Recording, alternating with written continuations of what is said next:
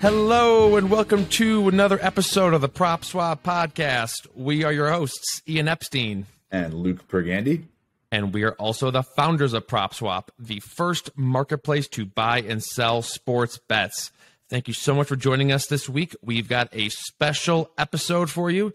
We will be counting down the top five stories of, of 2022 in the gambling world. No stake or swap. We are just going to recap what has been a, uh, a crazy year uh, in the uh, in the sports betting space. So uh, before we get into it, I thought I'd mention a couple honorable mentions that uh, uh, that I think were, were, were, worth mentioning, but we're not going to include in the in the top five list. Uh, the first one being uh, Florida sports betting. Uh, a lot of this news went down earlier in the year, uh, where basically uh, it's just such a convoluted situation with uh, the Seminole tribes, and they did have sports betting, but then it got blocked, and there are these compacts, and it's just it's just a crazy thing, but. Um, for some of you may recall that Florida did have sports betting for uh, for a month or two, and then it's now been just caught up in the in the court system. So hopefully we'll have more uh, news on that in, in 2023, but just not enough time to get into that.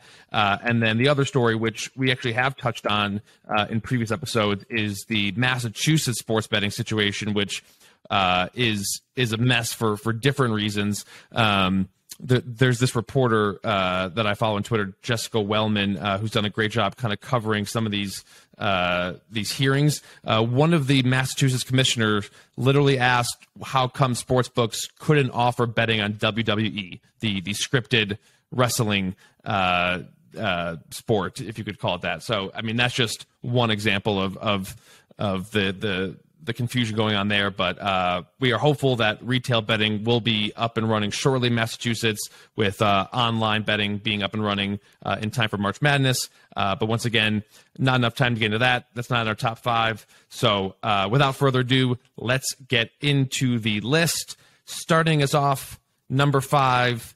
Uh, it's everyone's favorite furniture salesman, Mattress Mack.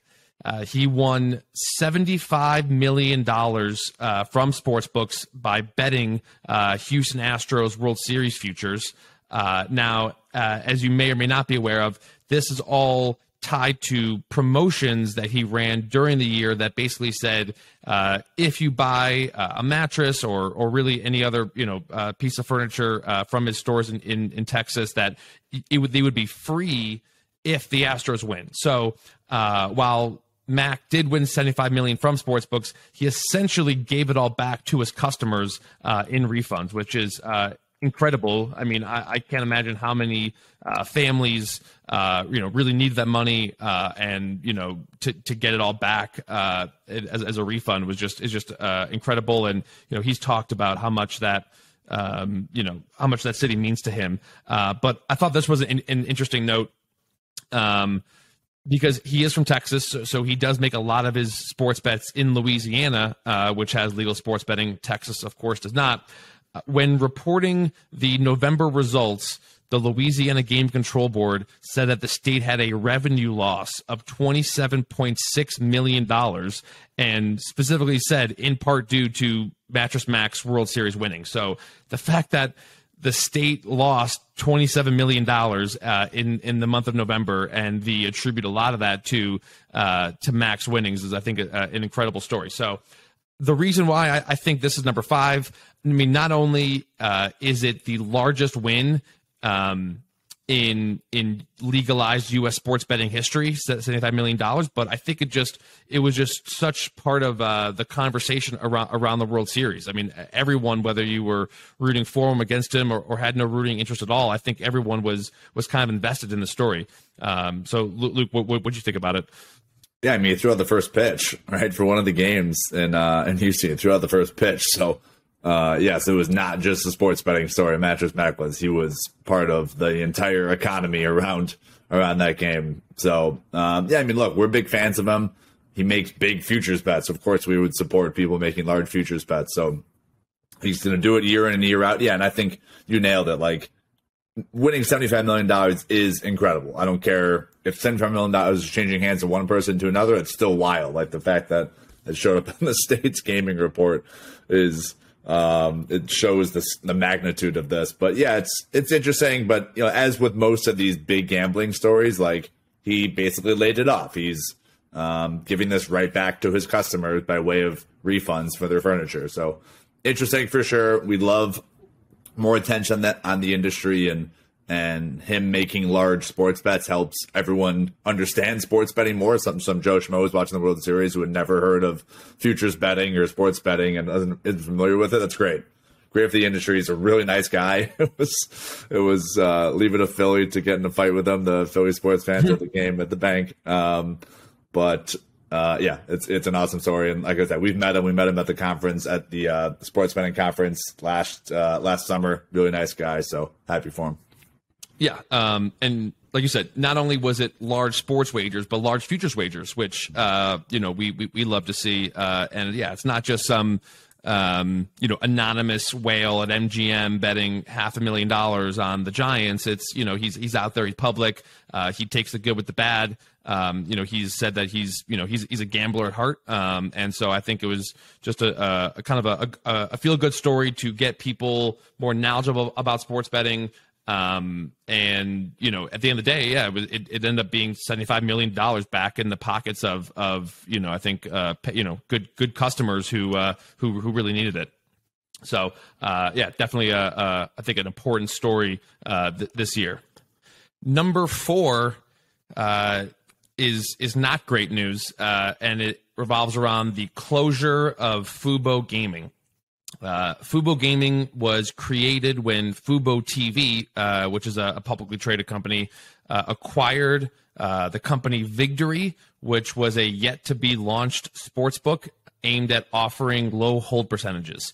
Uh, the strategy with, uh, with with this acquisition was to create a second screen experience that would link what the customers were streaming on Fubo TV, which uh, of course carries a, a, ton of different sports channels, uh, with the sportsbook app, so the app could bring up the betting markets for whatever the the game the customer's watching. So, for example, if you were streaming Eagles Cowboys on your TV and you had the the Fubo uh, Fubo Sportsbook app open, you would be able to the it would pull up automatically that that Eagles Giants betting market on your phone. Uh, the sportsbook operated in three states uh, when it closed: Arizona, Iowa, and New Jersey. Arizona was their first state they launched in, and at the time of closure, they had 0.07 percent of the market share in that state. Uh, so, uh, Luke, what, what were your thoughts on on this uh, the story when it broke? Um, how much time do we have? No. um, you know, the it seems similar to the score to the scores app, right? Um, the Canadian sports schedules uh, standings app. And the idea was let's convert all of these existing big sports fans that we already have, and we're just going to convert them into sports betters. Easy. It's like no, it's it's not that easy because there's already existing apps that people love.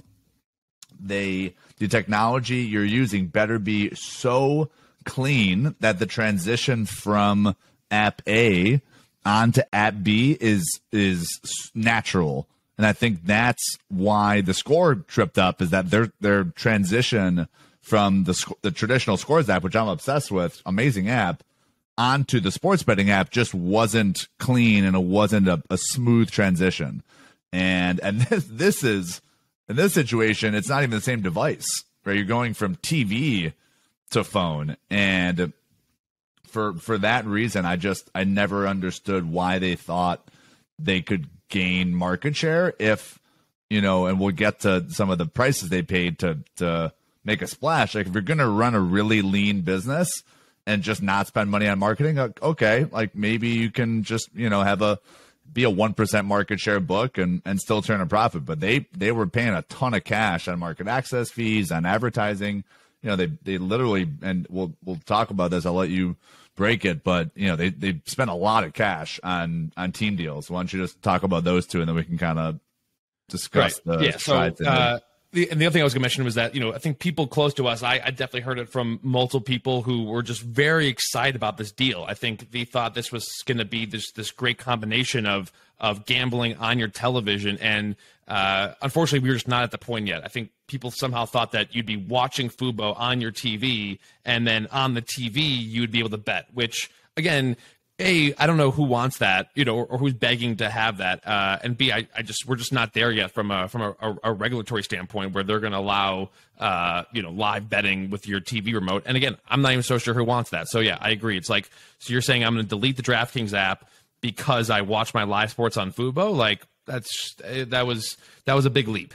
Um, but yeah, so you mentioned this, and so again, it'd be one thing if, hey, we're just gonna we're gonna incorporate sports betting into our you know paid streaming business, and you know we're to use you know we're to use that to acquire customers on the streaming thing, and we're not to put a bunch of money into advertising the the sports book side of things. But that's not what happened. So uh, a couple of these deals, right? Uh, in January, Fubo signed a deal with the Houston Dynamo that included a $10 million signing bonus plus $1 million a year uh, in marketing. And this was all uh, in preparation if Texas were to legalize sports betting. And if they did, then uh, it was it turned into like even a bigger deal with like fifteen million dollars uh, plus per year in in requirements. Um, still not even not sure what's going to happen with that deal. But another deal they signed uh, that has come out uh, and it's not a great look is uh, so Fubo Sportsbook launched in New Jersey in September, just ahead of the NFL season, and they signed a marketing deal with the New York Jets, who of course they, they play their games uh, technically in New Jersey. Uh, but the Jets sued Fubo uh, in November. Uh, saying Fubo agreed to pay a $12.4 million uh, deal in, in sponsorship fees over a five year term uh, and then failed to pay the first 1.2 million that was due on October 1st. Uh, and like I said, now they're suing Fubo. Uh, Fubo is claiming that because the the sports book, the game company is is defunct, that you know you shouldn't owe that. But the Jets are saying, well, the the parent company is still very much in business, and these should be on the hook for that. So, uh, what were your thoughts on on those marketing deals?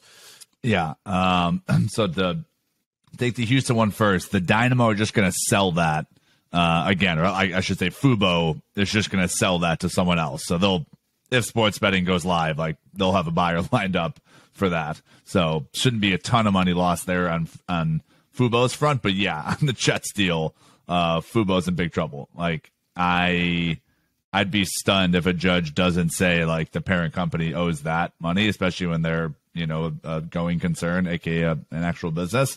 So um, yeah, I mean again, like I just people act as if getting into the sports betting space is just like so easy and you know and we we'll talk about fanatics in the next uh the next segment but i just i think they bit off more than they could chew.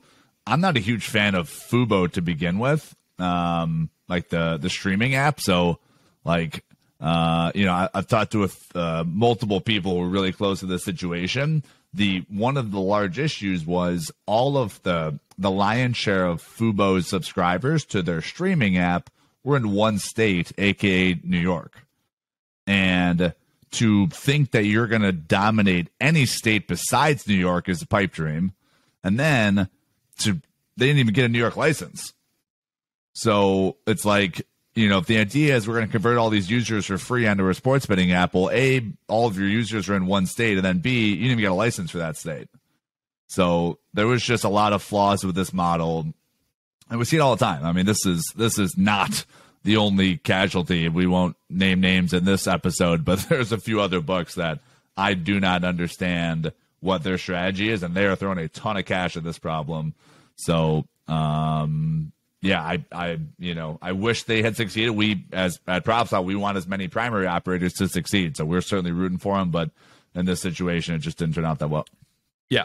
Um, and the last thing I'll say about this, just talking about the the streaming business, I think there was a point in time where they had a really good business, and because people were cutting their cable subscriptions and they needed somewhere to turn to find uh, live sports uh, without a cable subscription, uh, and the the big networks were were slow to move on this, but they've they've quickly realized this, and I think as time goes on and some of these league deals, uh, the the broadcasting rights go up, like the NBA deal is going to be up soon.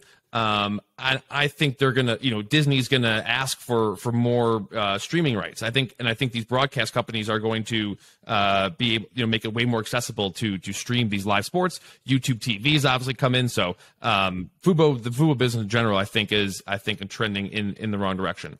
Yeah. Um, but when one door closes, uh, another one opens. Uh, you mentioned it, uh, you stepped on it earlier. Number three is the launch of Bet Fanatics. Uh, which uh, of course is a arm of the uh, the Fanatics company, which sells jerseys and and um, sport, you know, clothing for for all the different major sports leagues. Um, it's it's a, ran by a guy named Michael Rubin. Uh, Rubin hired the former FanDuel CEO Matt King, uh, who was extremely integral in, in bringing FanDuel uh, into the legal sports betting space and helped it make uh, make it the number one market leader. Uh, earlier this year, Rubin said that their plan is to launch the online sports book in 15 to 20 states by the fall of 2023. Uh, I, I, believe Ohio uh, will be their first one. Maryland, uh, the the acquire the rights to to do retail and online there as well. Um, I think those will be two of the, the first ones you see them in, but 15 to 20 by by the end of next year is a lot. Uh, and uh, last but of course not least, the company recently raised seven hundred million dollars at a thirty-one billion dollar company valuation. Now, uh, not all that money is going to go to sports betting, but uh, Rubin did say that uh, part of that seven hundred million dollars would be earmarked for their their launch into sports betting.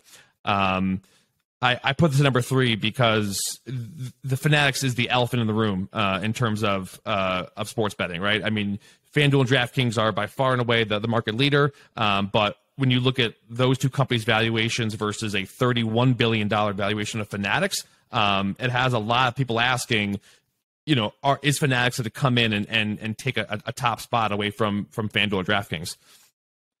Yeah, um, it's a lot to unwrap there. You know, the pros of Fanatics, I would say, are the team. Um, Mike Rubin's a smart guy. I've, I've chatted with him a couple times at a, a, Super Bowl and also the Chicago NBA All Star game a few years ago. I'm impressed. Um, we have some mutual friends in Philadelphia. He's, of course, a, no longer and a stockholder of the Philadelphia 76ers, HBSE. Harris Blitzer, who owns the Sixers and the Devils, but was he he called himself like an owner. Josh Harris owns the Sixers. Um, he started Apollo. Um, so and then uh, David Blitzer, which, which, is where Harris Blitzer in, in, the HB of SE comes from. So, but regardless, successful guy. He started RSI. He sold that business to eBay.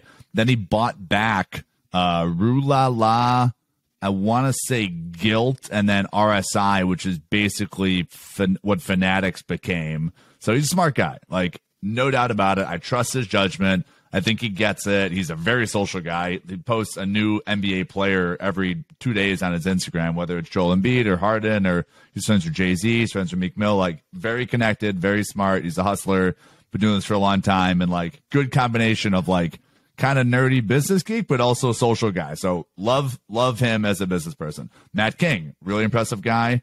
Well, obviously, he was at FanDuel.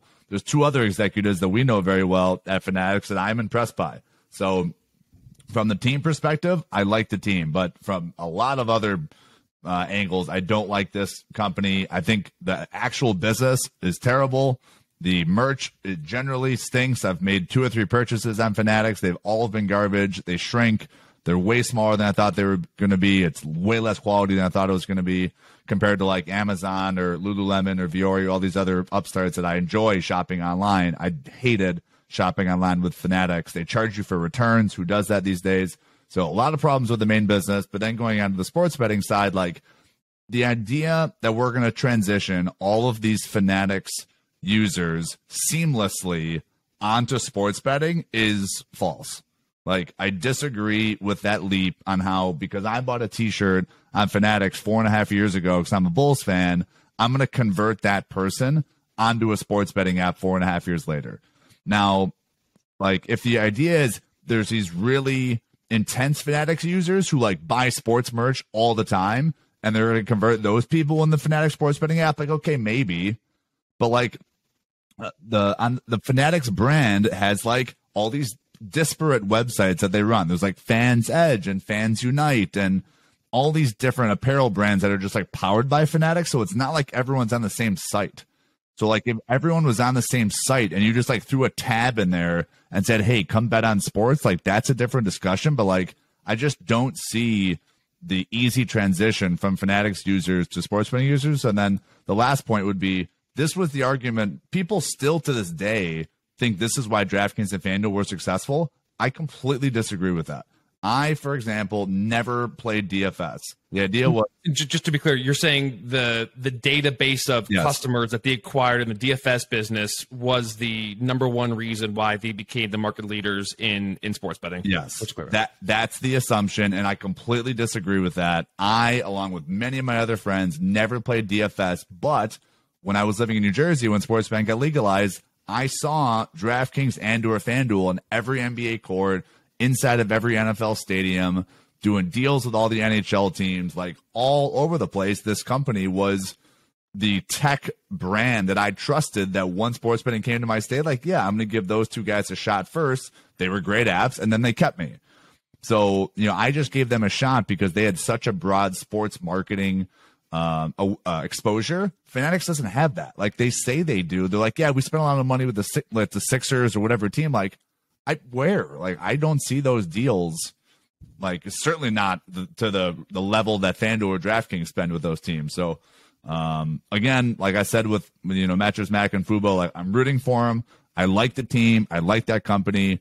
I just you better come with cash, meaning don't think that like this conversion of users is going to be like cost you like five bucks because it it's not. You better come with 500 that's 700 million and even at that, say that's 10 states and they spend 500 million on advertising, 50 million a state. Like we know how quickly that can go. 50 million per state is not that much. Yeah. So uh, a lot, a lot said there. Uh, but yeah, if if the uh, if the ranking is done by uh, the most personable CEO, I think uh, yeah, just give Fanatics, just give Fanatics the uh, the top spot right now, right? Um, Big but, fan. Um, I I disagree slightly in the sense of the that that I think a lot of, of the success of FanDuel and DraftKings was based on their database. But the I think a database full of daily fantasy players is a lot more valuable than a database of people who who buy jerseys, right? Like a lot of people who went who who bought their Christmas gifts on Fanatics aren't actually sports fans. They're just buying things for the kid or the sports fan uh, in in their life. But the other thing I'll say is that FanDuel and DraftKings, uh, way more so than MGM and Caesars, had experience in accepting online payments. And I think that cannot be overlooked. I think there's something to be said where people being comfortable putting their credit card in their site and the company having experience in in wanting to know, you know, and, and how that process wallets. works. The wallets, the just the just the the the digital online experience of of giving someone your money. Whereas MGM and Caesars, their experience was in person cash. That that was their their main experience in terms of, of how they collected money, not not so much online. So um, I agree with you in the sense that I think people are overstating the value of the Fanatics database, but um, I, I do think if there were to be a company that could overtake FanDuel DraftKings or at least give them run for their money, uh, it, it, would be this company. Uh, however, I think the switching costs are so high that um, it's going to be an extremely uphill battle for them to do that. Um, but like you said, I'm rooting for them, and uh, I think we will learn a lot uh, this time this time next year. Uh, moving on, the second biggest story uh, of 2022 in the gambling world has to be uh, the stock market decline of, of these gambling companies. The the way that investors and markets uh, treated gambling companies in 2021 could not have been more different uh, than they were treated in 2022. And now, look, I realize that uh, stocks as a whole, markets as a whole, were down this year compared to 2021. But um, gambling companies, especially, I think were were hit hard. I'm just going to rattle off uh, a couple uh, numbers. This is uh, year to date on some of these public companies. DraftKings down 58 percent. MGM down 26%, Caesars down 54%, Flutter, uh, which is the parent company of FanDuel, down 13%, uh, and then uh, another story that I think was indicative of the the markets uh, for for gambling companies this year. Um, in September 2021, uh, Endeavor, uh, which owns UFC, if I'm not right, if I'm not mistaken. Um, uh, and, and you know a talent agency that, that owns uh, UFC, uh, they agreed to buy OpenBet, which was an arm of uh, a company, Scientific Games, uh, that basically was the platform, sportsbook platform for many big uh, sportsbooks. Endeavor agreed to buy OpenBet for 1.2 billion in September 2021. Then in June, Endeavor slashed that price by 400 million dollars, uh, and the final sale price was was 800 million dollars. Still a lot of money, but I mean to slash something by by 33 percent, um, I think is is uh, very indicative. Uh, however, and then the last thing I'll say is uh, our friend Chris Grove, uh, who who follows this industry, uh, he was quoted as saying, "quote." 2022 was the year when markets ag- aggressively overcorrected. The market is massive on a per capita basis and regulation is rolling out. The opportunity is fundamentally stronger now than it was in 2021. Uh, and so, uh, Luke, I'll turn to you. Obviously, you you cover this uh, very closely. Um, why was this the second biggest story of, of 2022?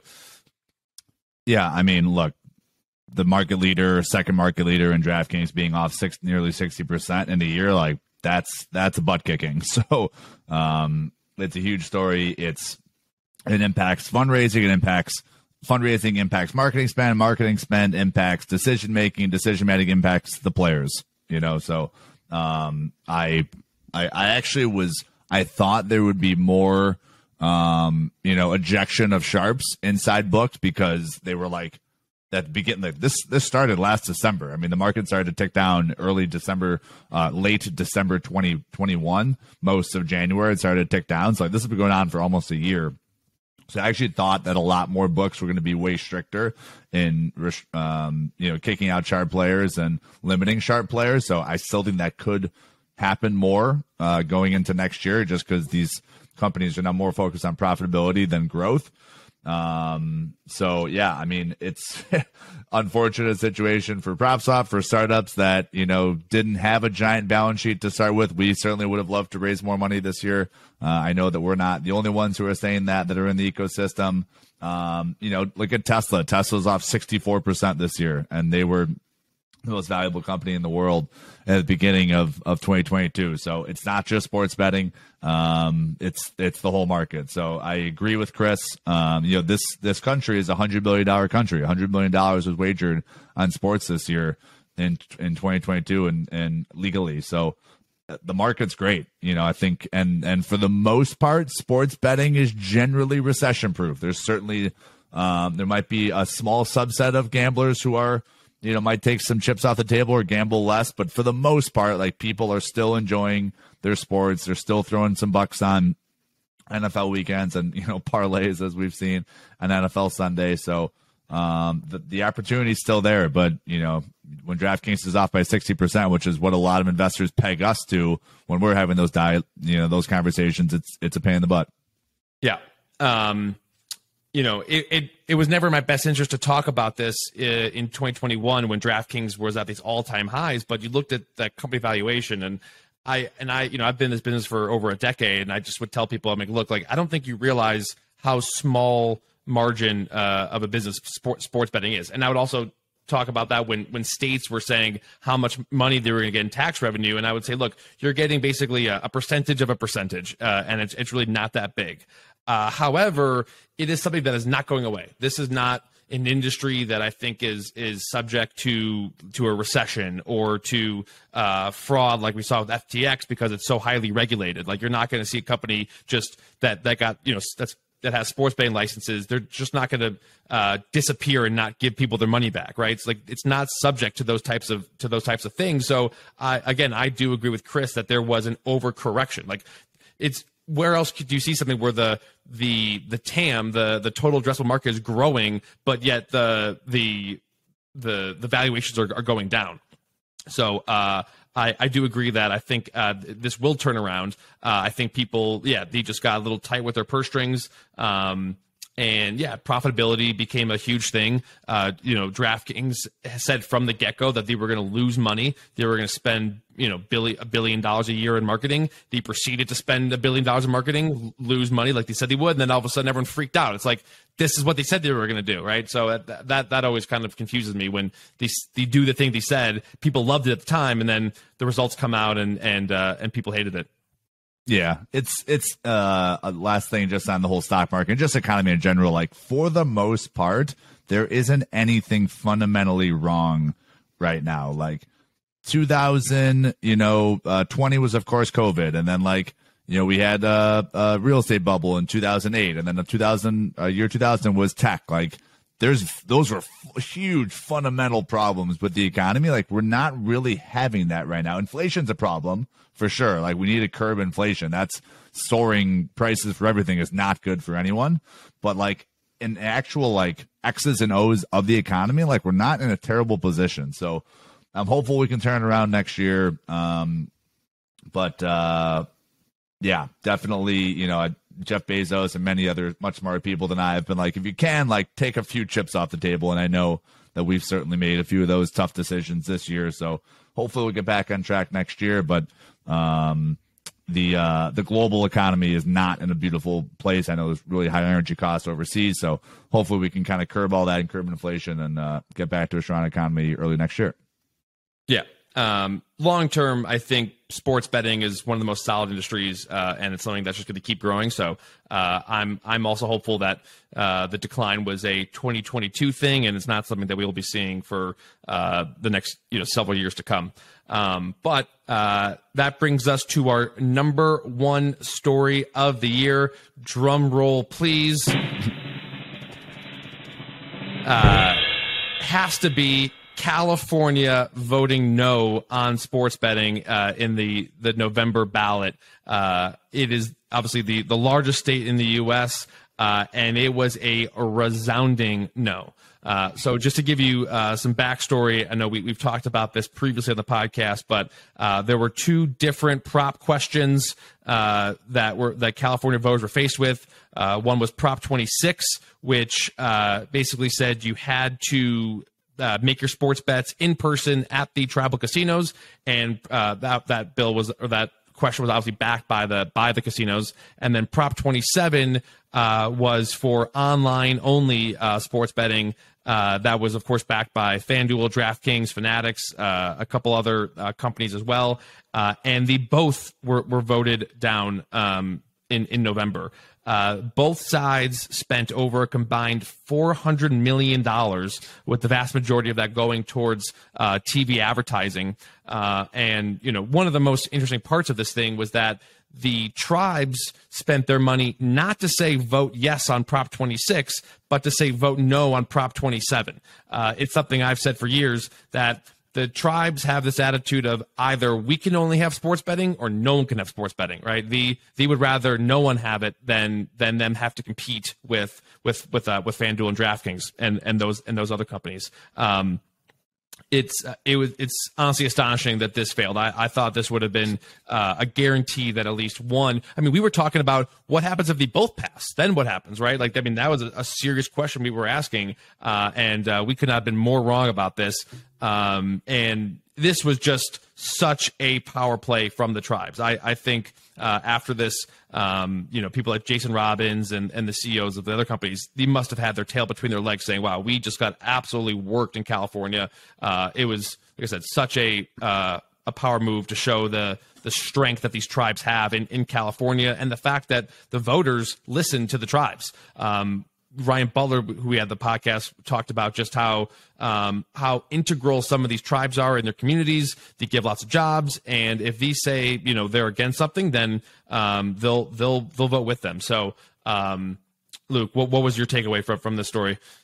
Yeah, uh, I mean, I spent a lot of time out there in Southern California, mostly. You can't, you couldn't turn on the TV without seeing one of these ads. So, um, I I agree with you the tribes definitely flex their muscles. They flex it with cash by basically buying up TV ads. Like that's that's what their strategy was, and it just even literally like I am in the industry. I know exactly how this industry operates and how other states have done this. I was confused by the TV ads. like if I'm confused, like the general voter is of course going to be confused at like do if I vote for retail, then can I also vote for mobile? Is it mutually exclusive? Can they you know, can they both pass? Just, like, just to cut you off for a second, and I'll let you continue. But be, just a, an important note, I think, and Ryan Butler talked about this. The the Prop 27, the one backed by the the online sports books, their strategy was to talk about how this money was going to help the homeless, right? That all the the the revenue from the sports betting would go to homelessness, and they really tried to you know force that down the people's throats, saying you know help the homelessness. And I think that's what the commercials were doing was like saying, hey, like vote, you know, vote to help the homeless. And everyone kind of found that disingenuous to say, no, these are, this is DraftKings and FanDuel. Stop trying to make it seem like this is something to help the help the homeless. So uh, I, I I assume that's kind of where the confusion is. Like it's like the messaging was just off, right? That was another part of confusion for sure is that 27 which is what who was backed by FanDuel DraftKings Barstool that was pushing like let's solve homelessness. So that was also confusing, but I'm simply saying like I got so many text messages from people in California saying which one should I vote for? Like I don't know what to do. Please help me decipher which prop is better. It was just a complete cluster F and you know voters were just totally confused. So 27 did um, did a bad job explaining it because you know these these friends of ours, like they under of course know what DraftKings and FanDuel are in all these other states, and all these other states have had it for so long. Like they just want that to happen. But then like the tribes came and flexed their spending muscle by advertising during every single Monday night football game incessantly, like, hey, don't vote for that. You know, vote for this, and then we'll you can only bet on premise at our casino. So it just it was it it completely confused the voter. Um, very annoying for us. We of course wanted it to pass. Um, and yeah, I mean, just just goes to show that um, logic does not always prevail in in politics, and even even the FOMO argument we use all the time, like all these other states are getting it, so you know California should want it. It doesn't always work out like that. Yeah, um, and I'll just I'll just reiterate the number again.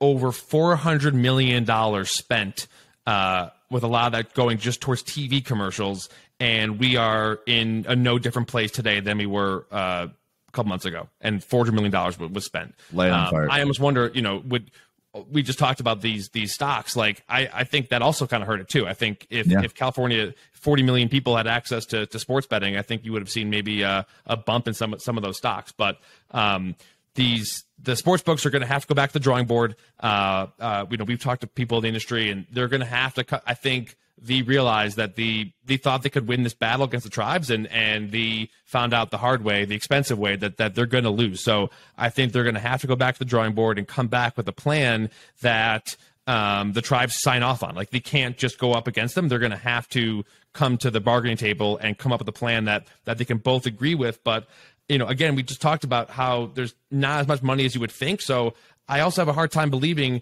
there's going to be a, a, plan they come up with where the tribes are happy, the sports books are happy, the state is happy. Um, right. You know, as Ryan Butler talked about the podcast, like you, if you talk about California's, you know, huge uh, total budget, state budget, you know, the the tax revenue is a, a drop of the bucket for that. So uh, it's I, I don't know what they're going to come up with, but it's got to be something that that the agree to before they bring it to the voters because they cannot go through another situation where they spend four hundred million dollars on on a loser. Yeah, yeah. I just I I never understood why we couldn't increase the amount of money that the tribes ask for to do a market access agreement. Like, for example, um, Full House Resorts in Indiana, very small brick and mortar casinos in rural Indiana. Um, they sold their market access, their mobile market access in the state of Indiana for like eight million bucks to win. And you know, obviously California would be orders of magnitude larger than that. So I, I just there there has to be a number, in my opinion, where the, the brick and mortar casinos, Pechanga is like a big one in, in near San Diego. Pechanga says okay, DraftKings, you owe me $200 million to run your mobile app in the state of California. And then, and that's separate from California licensing. That's separate from the state. Like DraftKings, you have to pay Pechanga 200 million. Pechanga's happy, DraftKings is happy, like, and of course the state license fee still exists. And I maybe that number is too too large, but whatever the number is, whether it's 200 million or 100 million, like there there has to be a number that makes everyone happy. I would think. Right. So uh, FanDuel and DraftKings and, and those companies, their strategy was so to be clear, they they proposed an online license fee of hundred million dollars per sports book, but that money was going to go towards the state. And I think their strategy was uh, you know, that money goes towards the state. That money is earmarked for homelessness. That will get people on our side, and we are going to cut the tribes out. I, I think they thought we we want no part of these tribes. Uh, and you know, hundred million dollars each. You know, let's say there's ten sports books. That's a billion dollars going towards the state. They thought I think that would garner enough goodwill. Um, and yeah, I, I the, the tried to cut out the tribes, and yeah, they're going to have to come back with a plan that says, okay, tribes get the license, and then we'll buy the license from the tribes. Uh, but in that scenario you laid out, I, you know, where, where, where's the state come in, right? They're, yeah, they're no, going to have to pay. They're going to have to pay the the tribes for the license, and then the state's going to get, you know, like I said, ten percent of of of revenue, and like, you know, what's what's that really going to do? So, uh, you know, these are all problems that are, you know, that other people are going to have to figure out. But uh, unfortunately, I think we are in there's going to be at least another two to four years. We're going to have to wait uh, for this. So um, really a shame. Like like you said, we we were rooting for sports betting at least one of these things to to pass, uh, and uh, just another situation where where everyone's kind of uh, losing, and except for the bookies, right? I guess the yeah. the, the, California bookies are are still uh, winning in this. So. Mm-hmm. Um, just an absolute crazy story that, like uh, like I said earlier, I, I, would have wagered a lot of money to say that California would have voted yes on this because maybe because we just know so many people who who who want this, right? Um, but regardless, uh, you know, we'll we'll see what happens with that. Um, but that will wrap it up. Uh, what a you know what a crazy year it's been. Uh, just an industry that's constantly growing. I think 2023 will will be another huge year.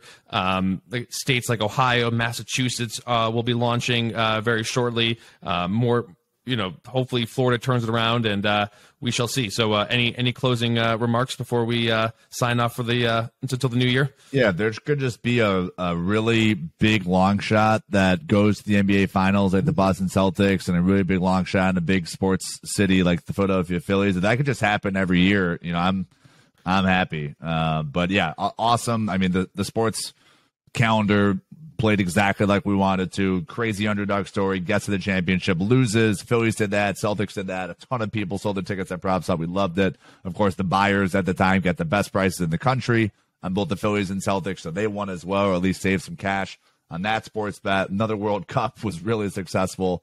And uh, here we are at the NFL where there's been a, a very topsy turvy uh, football season as well, with teams going up and down. And yeah, the sp- sports has found exactly what we wanted to happen. I wish the stock market would follow suit. Hopefully, it happens.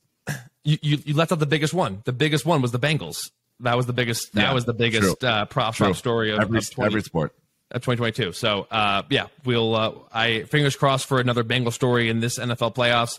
Um, enjoy the bowl games. Enjoy the college f- football playoffs. Uh, we will, and uh, we will talk to you next week.